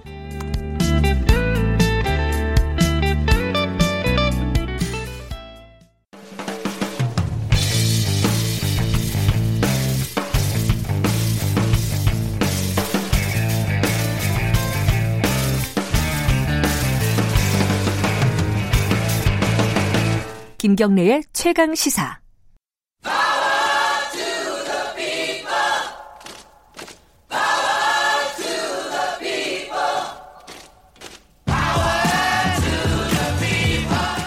을의 입장에서 을의 목소리를 통해 함께 사는 세상을 생각하는 시간입니다. 지금은 을밀대 민생경제연구소 안진걸 소장 나와 계십니다. 안녕하세요. 네, 안녕하십니까. 어, 3년 전이네요. 이제 다음 주 화요일이 3주기죠? 예, 구의역 참사. 5월 29일 예. 그 참사가 발생했습니다. 뭐 기억을 못 하시는 분들 위해서 간단하게 말씀드리면 지하철 2호선 구의역에서 스크린 도어를 혼자 수리하던 청년 노동자가 열차에 치여서 숨진 사건입니다. 네, 그 이후에 어떻게 어, 어떤 변화들이 있었는지 쭉 한번 좀 짚어봐야 될 것 같아요. 그 논란들이 좀 많습니다. 어. 저는 정말 그때 그 참사가 발생하고 예. 그, 그 다음 날 바로 현장을 가봤습니다. 아 그러셨군요. 예, 이제 이미 많은 시민들이 그 추모 포스트잇을 맞아요, 붙이는 맞아요. 그곳인데요. 예, 구역에서 이렇게 기차가 들어오는 두 번째 스크린 그 우리가 이제 구역들이 있잖아요. 1구역, 2구역 중에 네. 거기 그러니까 기차가 들어오는 곳에 가까운 곳입니다. 예, 예. 근데 저도 거기서 가만히만 있어도 기차가 이렇게 들어올 때 무서운 속도가 느껴집니다. 그럼요. 멈추긴 예. 해도. 예. 근데 두 명이 혼자 작업을 했으면 분명히 살았습니다. 저는 그걸 확신할 수가 있습니다. 왜냐하면 자, 한 사람이 작업 열두를 하고 있잖아요. 스크린 도어를 빨리 예. 고치고 그 다음에 또 을주역인가로 가게 되어 있어요. 거기 가서 또 다른 또 일을 해야 되니까. 돼요. 예. 그러니까 몰두를 하는 겁니다. 혼자서. 네. 근데 만약에 2인 1조했다면 원칙대로 법과 매뉴얼대로 어 지금 기차 들어오니까 내려서 잠시 쉬었다 와서 이렇게 할 수가 있었잖아요. 음. 그게 너무 애통합니다. 그러니까 그냥 무슨 불강력적 사고 이런 것도 아니었다는 것이죠. 음흠. 우리 어 김영균님 그 태안 화력발전소도 마찬가지고 그렇죠. 그것도 2인 1조했다면 컨베이어 벨트에 끼었다 옷이 실수로 네. 그 빨려 들어가잖아요. 옆에 있는 동료가 그냥 벨트만 딱 눌러주거나 단추만 눌러갖고 딱 멈추게 한다든지. 네. 심지어는 제가 안전 전문가를 한번 만났는데요. 요즘에 이분이 이송규 안전팁이라는 것도 하시는 분인데 음흠. 요즘은 돈 조금만 들이면 누가 이게 2인 1조 할 것도 없대요. 그냥 끼면 바로 멈추게 하는 설비가 있답니다. 아, 그래요? 사람이 끼거나 그러니까 컨베벨트가 그 우리 태안 화력발전 사고 보셔서 알겠지만 아. 음, 어둠 속에서 엄청나게 빠른 속도로 석탄을 싣고 예, 예. 그 움직이잖아요. 자칫하면 진짜 빨려 들어가겠더라고요. 무섭더라고요. 보기만 해도 무섭고 예. 답답하던데. 그러니까 이제 저희들이 계속 2인 1조를 주장했잖아요. 네. 그런 상황에서 한 명이 얼른 버튼을 눌러갖고 멈추게 하면 된다. 네. 근데 이것도 맞긴 맞습니다. 어, 이, 혼자서 작업하는 것보다 2인 1조 훨씬 안전한 거 맞는데, 근데 결국은 산재가 그래서요. 돈 문제야 돼. 음. 이윤을 추구하는 과정에서 인간은 뒷전에 해두고 네. 어쨌든 특정 자본이나 대기업이 조금 더 돈 더 벌려고 네. 그 예를 들면 사람 딱 끼어들어 가지고 센서가 작동해서 바로 멈추게 하는 음흠. 사람이나 뭐그 석탄이 아닌 다른 물건이나 어떤 음. 생명체가 끼어들었을 때 그 센서만 설치해도 된다는 거예요. 큰 돈 안 든답니다. 근데도 그걸 설치를 안 해가지고 사람들이 계속 죽는. 그래서 오늘 금요일 아침부터 우울하게 들이 죄송한데요. 우리 정치자 여러분들께 지금도 현재 우리나라 산재 사망률은 OECD 1위를 기록하고 있고요. 실제 1년에 한 2,000명 안팎이 너무나 안타까이 숨지는 것을 아, 저는 가끔 눈물 나요. 아침 아침에 엄마 아빠랑 사랑하는 사람한테 그러잖아요. 우리 일 잘하고 올게 그러잖아요. 그러면 이제 가족들도 어꼭 잘하고 와 오늘 저녁 일찍 와 김치찌개 된장찌개 밥 해놓게 뭐 이러 이러고 헤어졌던 분들이 음. 싸늘한 죽음에 대해서 돌아온 게 1년에 2천 명이다. 이건 정말 심각한 사태라고 생각합니다. 어쨌든 그 어, 구의역 사건도 마찬가지고요. 그 김영민 씨 사건도 예. 마찬가지고 그 이후에 우리 사회가 어떻게 달라지고 있는지를 점검을 해봐야 될 것 같은데 일단요 지금 간단하게는 예. 말씀하신 2인 1조가 진행이 안 돼가지고 그 규정이 안 지켜져서 사고가 난 측면이 분명히 있다고 하셨잖아요. 그거는 지금은 지켜지고 있어요? 지금은 이제 어 일단은 서울 지하철 승강장 고장도 68%로 감소했고요. 예. 왜냐면 이게 스크린 도어가 결국 사실 시민들 요구에서 만들어진 예, 그렇죠. 제도잖아요. 그러니까 이렇게 안전하게 떨어지지 많이 나니까 예전에 어. 막 밀려서 떨어지기도 하고 또는 뭐 시각 예, 자살하신 분도 있었고 예. 시각장애인들께서 예. 실수로 떨어진 경우도 있었기 때문에 68%나 감소한 거로 나옵니다. 그러니까 우리 사회가 저는 답답할 때도 있지만 예. 그래도 조금씩 조금씩 좋아진다고 저는 느낍니다. 예. 그리고 정비 직원 도 140명에서 381명으로 확대가 됐습니다. 아, 많이 늘었네요. 예, 그래서 음. 아무래도 여기서 당장 140명, 381명이니까 혼자 다니는 걸 2인 1조로 다닐 수 있는 음. 어, 구조는 됐고요. 그리고 또 예. 하청 문제가 있었잖아요. 이게 다 그렇죠. 비정규직이었고요. 위험의 외주와 예. 그러니까 위험한 업무를 자 여기가 1, 4호선이었잖아요. 그때 구역 2호선이었잖아요. 예. 5, 8호선은 사고가 안 났어요. 상대적으로. 어. 5, 8호선은 보니까 직영 체제였던 거예요. 정비 인력이. 정규직들이었다는 그러니까 거예요. 제가 안진걸 사장이 김경래 기자를 고용을 해가지고 스크린도 좀 고쳐주세요. 그러면 자기 회사 직원이니까 아무래도 신경 조금 더 쓰게 되는 겁니다. 예. 그 영무원들도 아이고 우리 김경래 직원 나왔네 고생 많네 하면서 어 둘이 아들 작업을 혼자 하고 있어 아니면 뭐 임시로라도 늘 보내준다든지 음. 이게 원활히 되는데 이 사업소는 어떤 거냐면요. 진짜 이 위험에 애조라는 게 고약한 게 일단 자기 직원이 하니까 누가 오는지도 모릅니다. 아하. 그리고 예를 들면 영무원들도 저 외주하니까 우리 업무 아니니까 네네. 네. 혼자 알아서 둘이 알아서 하고 가겠지. 근데 CCTV 보면 혼자 하는 것이 보일 수가 있거든요. 네. 그러면 자 위험한데 혼자 하세요. 그 하청업체 직원 여러분 그거 위험합니다. 어떻게 된 겁니까? 이렇게 매뉴얼을 안 지켜 네. 이렇게 해줬는데 예를 들면 상대도 신경을 덜 쓰게 되는 거죠. 예. 물론 모두가 정말 그런 CCTV도 자, 제대로 봐갖고, 예를 들면 주의를 줬다면 하는 아쉬움도 있었긴 했습니다만, 어쨌든 구조적으로 자기 직원이냐 아니냐, 직영이냐 아니냐는 큰 차이가 있을 수밖에 없다. 음. 그래서 그 다음부터 우리가 외음해주와 죽음해주와 사실 최근 발생한 산재 사망 사고의 대부분이 비정규직 하청업체에서 발생하지 않았습니까? 태안화력 발전소도 그랬고요. 거기도 네. 비정규직이셨잖아요. 그러니까 결국 근본적으로는 어, 전부 다 직영 체제로 하는 거야. 특히 위험 업무, 안전 업무, 국민 건강과 생명과 관련된 업무는 다 직영으로 하자, 정규적으로 하자는 게 우리 사회 합의인 거죠. 지금 그러면은 어쨌든 이 지하철 그 스크린 도어 정비는 직영으로 바뀌었다? 그렇습니다. 예. 예. 그거는 그나마 그래도 발전된 예. 거네요. 그러니까요. 그런데 이 김용균 씨 사건 같은 경우에는요. 그 이후에 어, 법이 바뀌지 않았습니까? 그 법이 예. 산업안전보건법. 산업안전보건법. 근데 그때 바뀔 때도 논란이 좀 있었어요. 이게 좀 신통치 않다. 예. 실제로는 이제 위험의 외주화를 예방하자라고 예. 되어 있지만 어 그게 업종이 정해져 있습니다. 온천 산업 재체를 강한 어 아니 사계 그러니까 도급 승인 대상 그러니까 도급을 줄 수 있는 것을 승인 대상을 네 개 화학 물질 취급 설비 개조물 해체 철거 작업을 한정했습니다. 그러니까 황산, 불산, 질산, 염산 취급 설비를 개조하나 분해 해체하나 철거하는 작업을 한정하다 보니까 들면 우리 구의역 김군이나 태안의 김용균님 같은 경우에는 그 도급 승인 대상이 안 되는 겁니다. 일반 정비 또는 예를 한 분은 스크린도어 정비를 맡고 한 분은 컨베이어 벨트 정비를 맡은 거잖아요. 그 네. 관리 감독하는 걸 맡은 거잖아요. 네. 요것이 도급 승인이 아닌 겁니다. 음흠. 그러니까 위험 위험하고 죽을 수 사람이 잘못하면 죽을 수도 있는 업무를 외주하지 말아라. 도급 주지 말아라는 거잖아요. 하도급 준다 그러잖아요, 우리가요. 네. 직영해라는 거잖아요. 근데 거기에 정작 이 대상은 빠져 있는 것이죠. 그러니까 그게 네. 잘 이해가 안 되는 거예요. 그러니까 원래 산업안전 보건법을 개정할 때 예. 민주당의 정의당 일간에서 낸 법안은 원칙적으로 다 중단하는 식으로 돼 있었었어요. 근데 도급을 법 논의하는 예. 과정에서 아마 기억나시겠는데 제가 특정정 의원님 말씀해서 생각도 하나 의원이 뭐 이게 이렇게 하면 기업 망한다, 기업 못한다 이런 식으로 막 반발이 있었어요. 그러니까 결국은 항상 막판에 제 입법 과정을 쭉 모니터링 해보면요.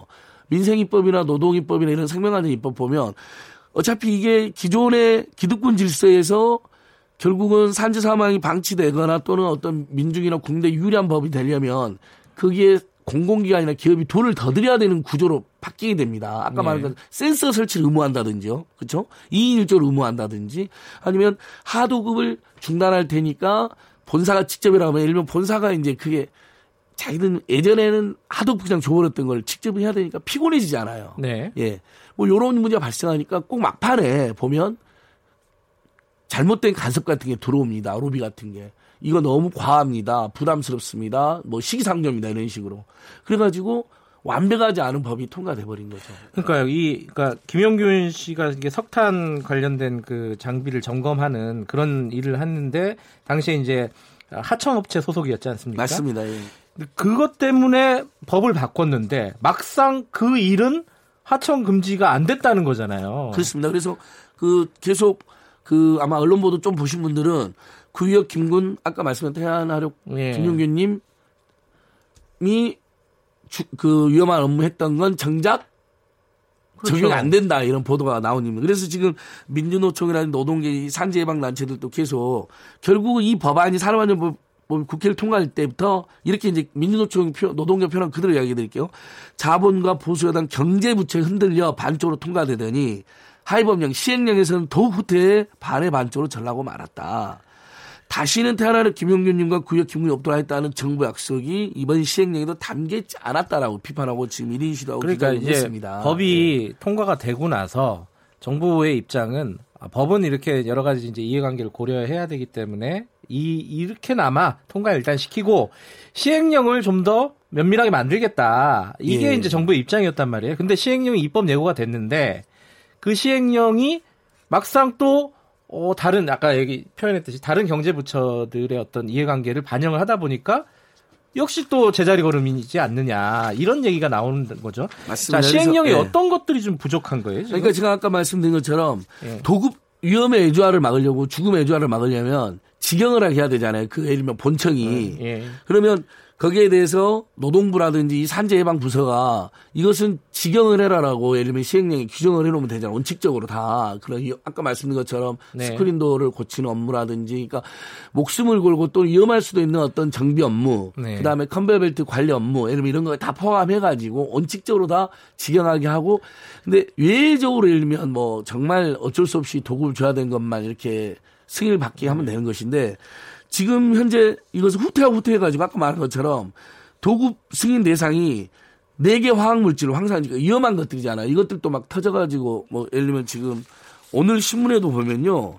어저께 그 공사장 아니 수소 네. 탱크 폭발하고 두 분 돌아가셨잖아요. 딱 누가 보기도 위험하잖아요. 네. 예를 거기는 뭐 어, 견학 과정에서 그렇죠. 폭발했다는데 네. 어쨌든 위험한 화학물질을 다루는 취급설비 개조 분해 해체 철거 작업을 한정이 돼버린 거예요 도급 승인이 나머지 그러니까 스크린도어라든지 예. 컨베이어 벨트라든지 뭐 일반적인 뭐 타워 크레인이라든지 이런 거 많이 사고 많이 발생했잖아요 이런 데가 다 빠지게 된 겁니다. 이제 이게 그래서 반의 반쪽이라는 비판을 받게 된 그런 것이고요. 그런 얘기도 있더라고요. 그러니까 원청 책임을 모를 수 있는 게 사실 이제 건설 현장에서 산재가 많이 나잖아요. 예, 그래서 기분 예. 선생님 그 사설이 예. 그 크게 화제가 되지 않았습니까? 그러니까 뭐 예. 건설 기계 27개 중에 원청 책임을 모를 수 있는 걸 4개밖에 지정을 안 해놨다. 이번 시행령에서 보면은. 예, 그러니까요. 굉장히 이게 예. 범위를 좁혀놓기, 놨기 때문에 이게 뭐 제자리 걸음 아니냐 사실상 막 법은 만들어졌지만은 이런 비판들이 나오는 것 예. 같다 예. 이런 생각이 그리고 들어요. 제가 하나 하나 더 언론 소개하면 마침 또 어제 김용균 특조위에서 그러니까 김용균 어 사망사고 진상규명 재발방지를 위한 석탄화력 발전 발 특별노동안전조사위원회 네. 진상규명위 원장 김지영 전 대법관입니다. 그 노동법으로 네. 유명하신 분인데 어제 이 특조위 활동을 잠정 중단한다고 선언을 해버렸어요. 근데 이분들이 산재 예방에 정말 열심히 하시는데 왜 잠정 중단냐면 다섯 개 발전소가 협조를 안 해준다는 겁니다. 조사에 협조를 예, 안 해준다. 대통령도 나서서 유가족을 만났고 총리도 나서서 이 문제만큼은 엄정하게 진상 조사하고 다시 이런 일 없도록 해야 된다라고 이야기했는데도 공기업들이 협조도 안 해주는 거예요. 왜냐하면 자기들이 하면 나, 뭐 자기들의 잘못이 그동안 잘못이 드러날 수도 있으니까 그런 건데 이런 식이면 곤란하죠. 그래서 어 정말 다시 한번 어 1년 2천 명 안팎의 산재 사망자가 있는 나라에서 네. 어, 그래서 지금 대안으로 가장 해야 되는 게 아까 방금 산업안전보건법상 위험의 조화를 원칙적으로 긍정하게 하자는 거 하나하고 다시 한번 개정해야 되는 거죠 법을 두 번째로는 결국 기업살인법을 이게 이제 노회찬 전 대표님이 제출했던 법안입니다. 기업살인법. 그러니까 자기 현장에 작업 현장에서 일하다가 노동자가 돌아가시거나 중대재해를 하면 그 기업의 고위 관계자, 사장 이런 사람도 처벌하 기업도 처벌하고 그런 고위 관계자 처벌하자는 겁니다. 그러면 어떻게 돼 있어요? 그 처벌이 두려워서라도 야 센서 설치해.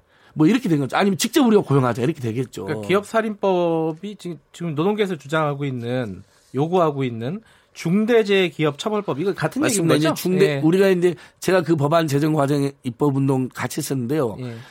영국이나 호주 같은 데서 기업 살인법으로 되어 있는데 네.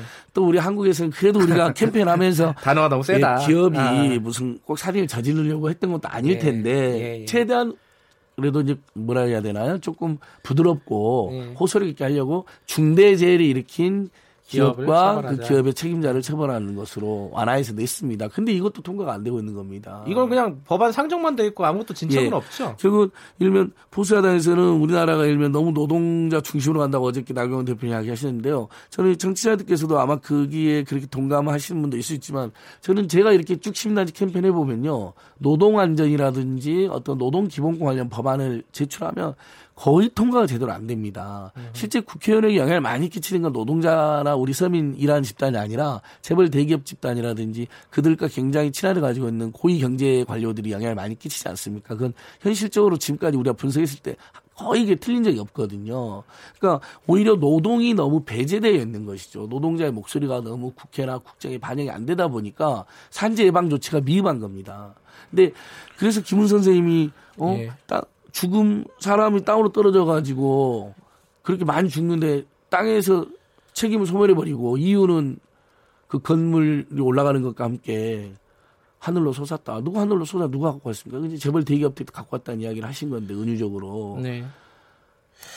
자, 구의역 사건이 일어난 지 3년인데 예. 어, 뭐 일정 부분 좀 한 발 반발 나간 거는 있습니다. 그러니까 아까 이제 예. 민주노총 노동계 평가가 반에 반쪽으로 전락했다 했다는 것은 어쨌든 4분의 1 정도는 예. 진전이 됐다는 거예요. 그러니까 우리 사회가 저는 그래서 답답하지만 희망은 있습니다. 예. 그다음에 예를 들면 그 구역 같은 경우도 박원성 시장에 나서서 그럼 이제 정비 인력은 전부 다 정규직 하겠다. 이제 이렇게 변하는 거거든요. 이런 식으로 하나씩 하나씩. 하지만 예. 어, 조금 나갔지만 앞으로 갈 길은 더 멀다. 예, 예. 그러니까 정말 알겠습니다. 사람의 생명과 안전과 건강이 알겠습니다. 어느 무엇보다도 최우선되는 나라를 만들기 위해서는 강력한 법제도를 예. 만들 수밖에 없다. 오늘 말씀 감사합니다. 예, 호소 드려봅니다. 예, 고맙습니다. 예, 민생경제연구소 안진걸 소장이었습니다. 김경래 최강시사 듣고 계신 지금 시각은 8시 46분입니다.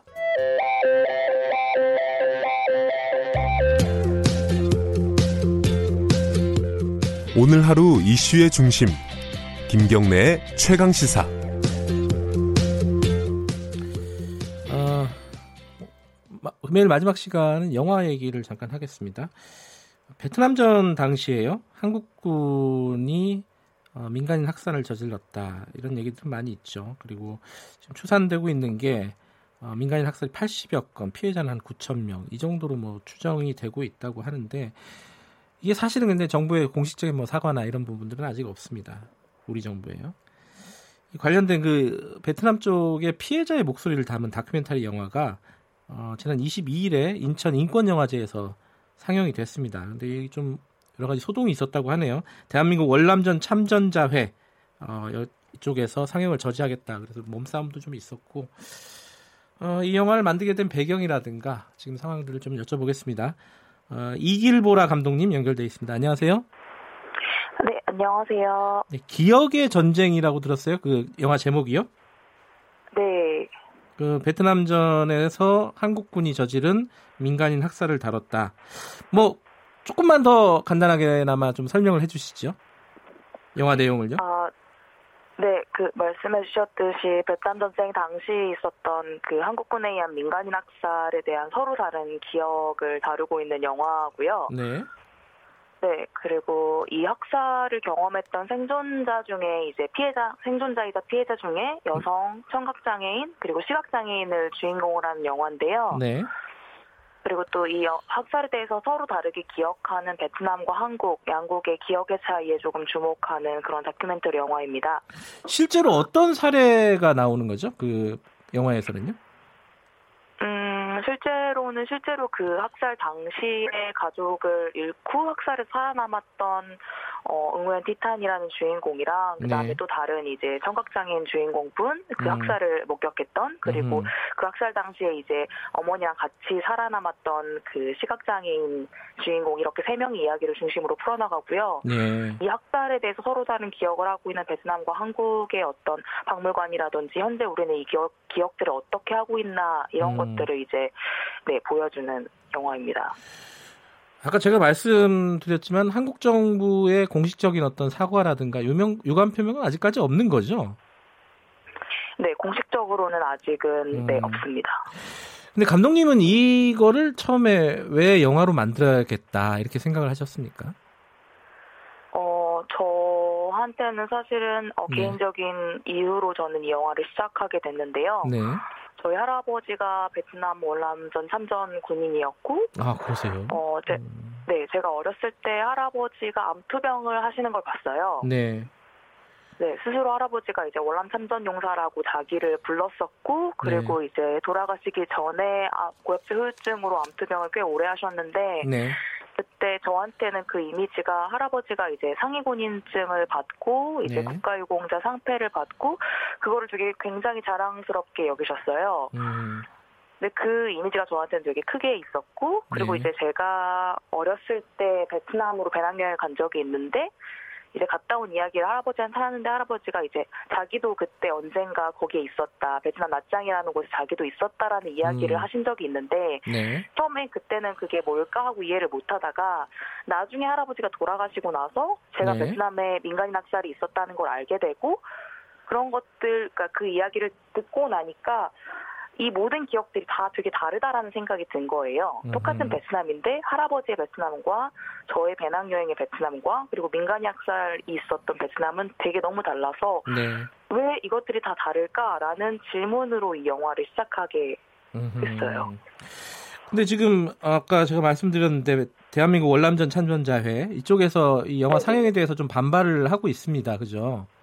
네. 이분들의 어떤 어, 심정이나 이런 것들은 이해가 되시는 부분입니까? 어떻습니까? 감독님이 보시기에는? 네, 사실은 저는 이분들이 피해자이자 가해자라고 생각하거든요. 아, 참전 군인들이요? 이분, 예. 네, 이분들이 그냥 가해자라고 생각하지 않고 이분들이 계속 집회에 나오고 계속 어떤 액션을 만드는 이유가 사실은 어, 이분들도 하고 싶은 이야기가 있고 네. 이분들이 정말 나누고 싶은 것들이 있는데 네. 사실은 국가에서는 그것들에 대해서 아무런 얘기도 하지 않고 네. 어떤 공식적인 입장 표명도 하지 않고 진상 규명도 이루어지고 있지 않으니까 네. 사실은 그냥 자기들이 살인자라고 내몰리는 처지 계속 그런 입장에 처, 처하게 되는 거죠. 음흠. 그래서 저는 예. 사실은 그분들이 네, 나와서 이야기를 하실 수밖에 없는 상황이라고 생각해요 지금. 음, 그 영화 상영은 정상적으로 됐습니까? 좀 이렇게 저지한다 이런 뉴스도 본 것 같은데. 네, 그래서 그분들이 공문을 공식적으로 보내셨고 네. 이 영화를 상영을 중지하기를 요청하며 그러지 않을 경우 물리적인 어떤 어, 충돌도 있을 거다라고 말씀 그렇게 계속 경찰을 통해서 공문을 보내셨고요. 예. 그리고 나서 이제 상영장에 상영하기 전에 2시간 전부터 한 100여 명, 200명, 200명 정도로 이제 집회 신고를 하시고 한 200명 정도가 오셔서 집회를 하셨었어요. 네. 실제로 상영장에서는 세 번 정도 물리적 충돌이 있었다고 하는데 음. 저는 이제 현장에 있지 못해서 그 네. 이야기를 이제 영화제 관계자분들에게 전해드렸는데요. 네. 네, 상영이 조금 미뤄지긴 했지만 아무튼 정상적으로 영화 상영을 하고 참전군인분들이 참전, 몇몇 참전군인분들이 영화도 보시고 아, 이제 영화의 예. 관객과의 대화도 함께 하신 걸로 알고 있습니다. 영화 보시고 그분들의 반응은 어땠습니까? 어, 제가 그 페이스북 라이브로 예. 현장 어땠는지 같이 봤는데요. 네. 어, 그러니까 사실은 하시고 싶은 말씀이 되게 많아서 이제 마이크를 잡고 이렇게 얘기를 하시는데 사실은 어떤 그러니까 사실은 사람마다 다 이렇게 이제 입장차가 조금씩 다른 것 같아요. 어떤 네. 분은 어, 영화에서 사실은 우리들의 우리들의 업적이나 이런 것들을 다뤄줬다. 그렇지만 음. 어, 왜곡된 사실도 있다라고 하시는 분들도 계시고 음. 어떤 분은 왜 우리를 자꾸 살인자로 모냐라고 이렇게 똑같은 주장을 하는 분도 계시고. 네. 어, 근데 저는 흥미로웠던 건 현장에서 영화를 보시고 나서 이제 관객 분들이랑 같이 이제 참전 고문인 분들이랑 같이 이야기를 하게 되잖아요. 네. 왜냐면 이제 흥미로웠던 건 이제 감독이 그 자리에 없으니까 이제 관객분들이 서로 서로 이제 질문을 주고받는 거예요. 아. 사과하실 의향이 있냐? 예를 들어 진상 규명을 정부에서 하고, 그러니까 진상 규명이 이루어져야 되고 정부에서 진상 규명을 하게 되면 예를 들어 한가 뭐 예를 하나의 학살이라도 있었다라는 게 드러나면 네. 삼정군인분들은 사과할 의향이 있느냐라고 질문을 하셨는데요. 어떤 관객분이 네. 어, 그래서 그런 질문들이 오가는 것들을 보면서 되게, 음. 어, 되게 흥미롭다고 생각했어요. 음. 음. 관객들이 영화를 보면서 그런 질문들을 던지길 원하시는군요, 감독님은. 어, 그렇죠. 그런 질문을 던지고, 이제 참전군인 분들은 영화를 보고 그런 질문을 받아보는 경험을 하시는 것, 예. 그리고 한 번 더 생각해 보시는 것, 예. 음, 저는 이 영화가 그런 역할을 해야 된다라고 생각해요. 음. 그 아까 처음에 그 피해자분들 중심으로 이야기를 풀어나간다고 하셨는데 그 피, 베트남의 피해자분들은 어떻게 사세요? 네. 좀 사는 게 좀 어렵거나 이렇지는 않으십니까 혹시? 어 그렇죠. 왜냐면 사실 학살 이후에 네. 그러니까 학살이 학살이 있었는 학살이 학살이 어 학살로부터 사실은 지금 50년도 더 지났는데 네. 어떤 것도 사실은 일어나지 않은 거예요. 음. 한국 정부에 대한 공식 한국 정부로부터의 어떤 공식적인 사과도 없고 입장 표명도 없고 베트남 네. 정부가 그렇다고 무언가를 해주지도 않고 음 사실은 그분들의 삶은 예를 들어 음 정말 저희 영화에 나오는 주인공 분들만 하더라도 학살 이후에 이제 시각을 네. 잃고 시력을 잃고 어, 학살 이후에 가족을 다 잃고 네. 고아로서 이렇게 정말 자기 삶을 이렇게 꾸려왔는데 네. 사실은 그 이후 그 이후 아무 일도 없었던 거죠. 예. 그런데 최근에는 이제 또 한국 분들이 이제 베트남 정부에 되게 많이 여행을 가시잖아요. 예. 베트남 다낭이 최근에 이제 한국 분들이 되게 많이 방문하는 곳인데 알겠습니다. 사실은 베트남 예. 정부로부터 되게 뭐 가까이 있거든요. 학살지가. 알겠습니다. 어, 이게 뭐 예, 질문은 많은데 어, 들을 수 있는 시간이 많지가 않아서 죄송합니다. 어쨌든 어, 베트남전에 대한 새로운 질문을 던지는 어, 오래된 질문일 수도 있죠. 기억의 전쟁 감독하신 이길보라 감독님과 얘기 나눠봤습니다. 고맙습니다. 네, 감사합니다. 네, 김경래의 최강시사 5월 24일 금요일 여기까지 하겠습니다. 저는 다음 주에 다시 돌아오겠습니다.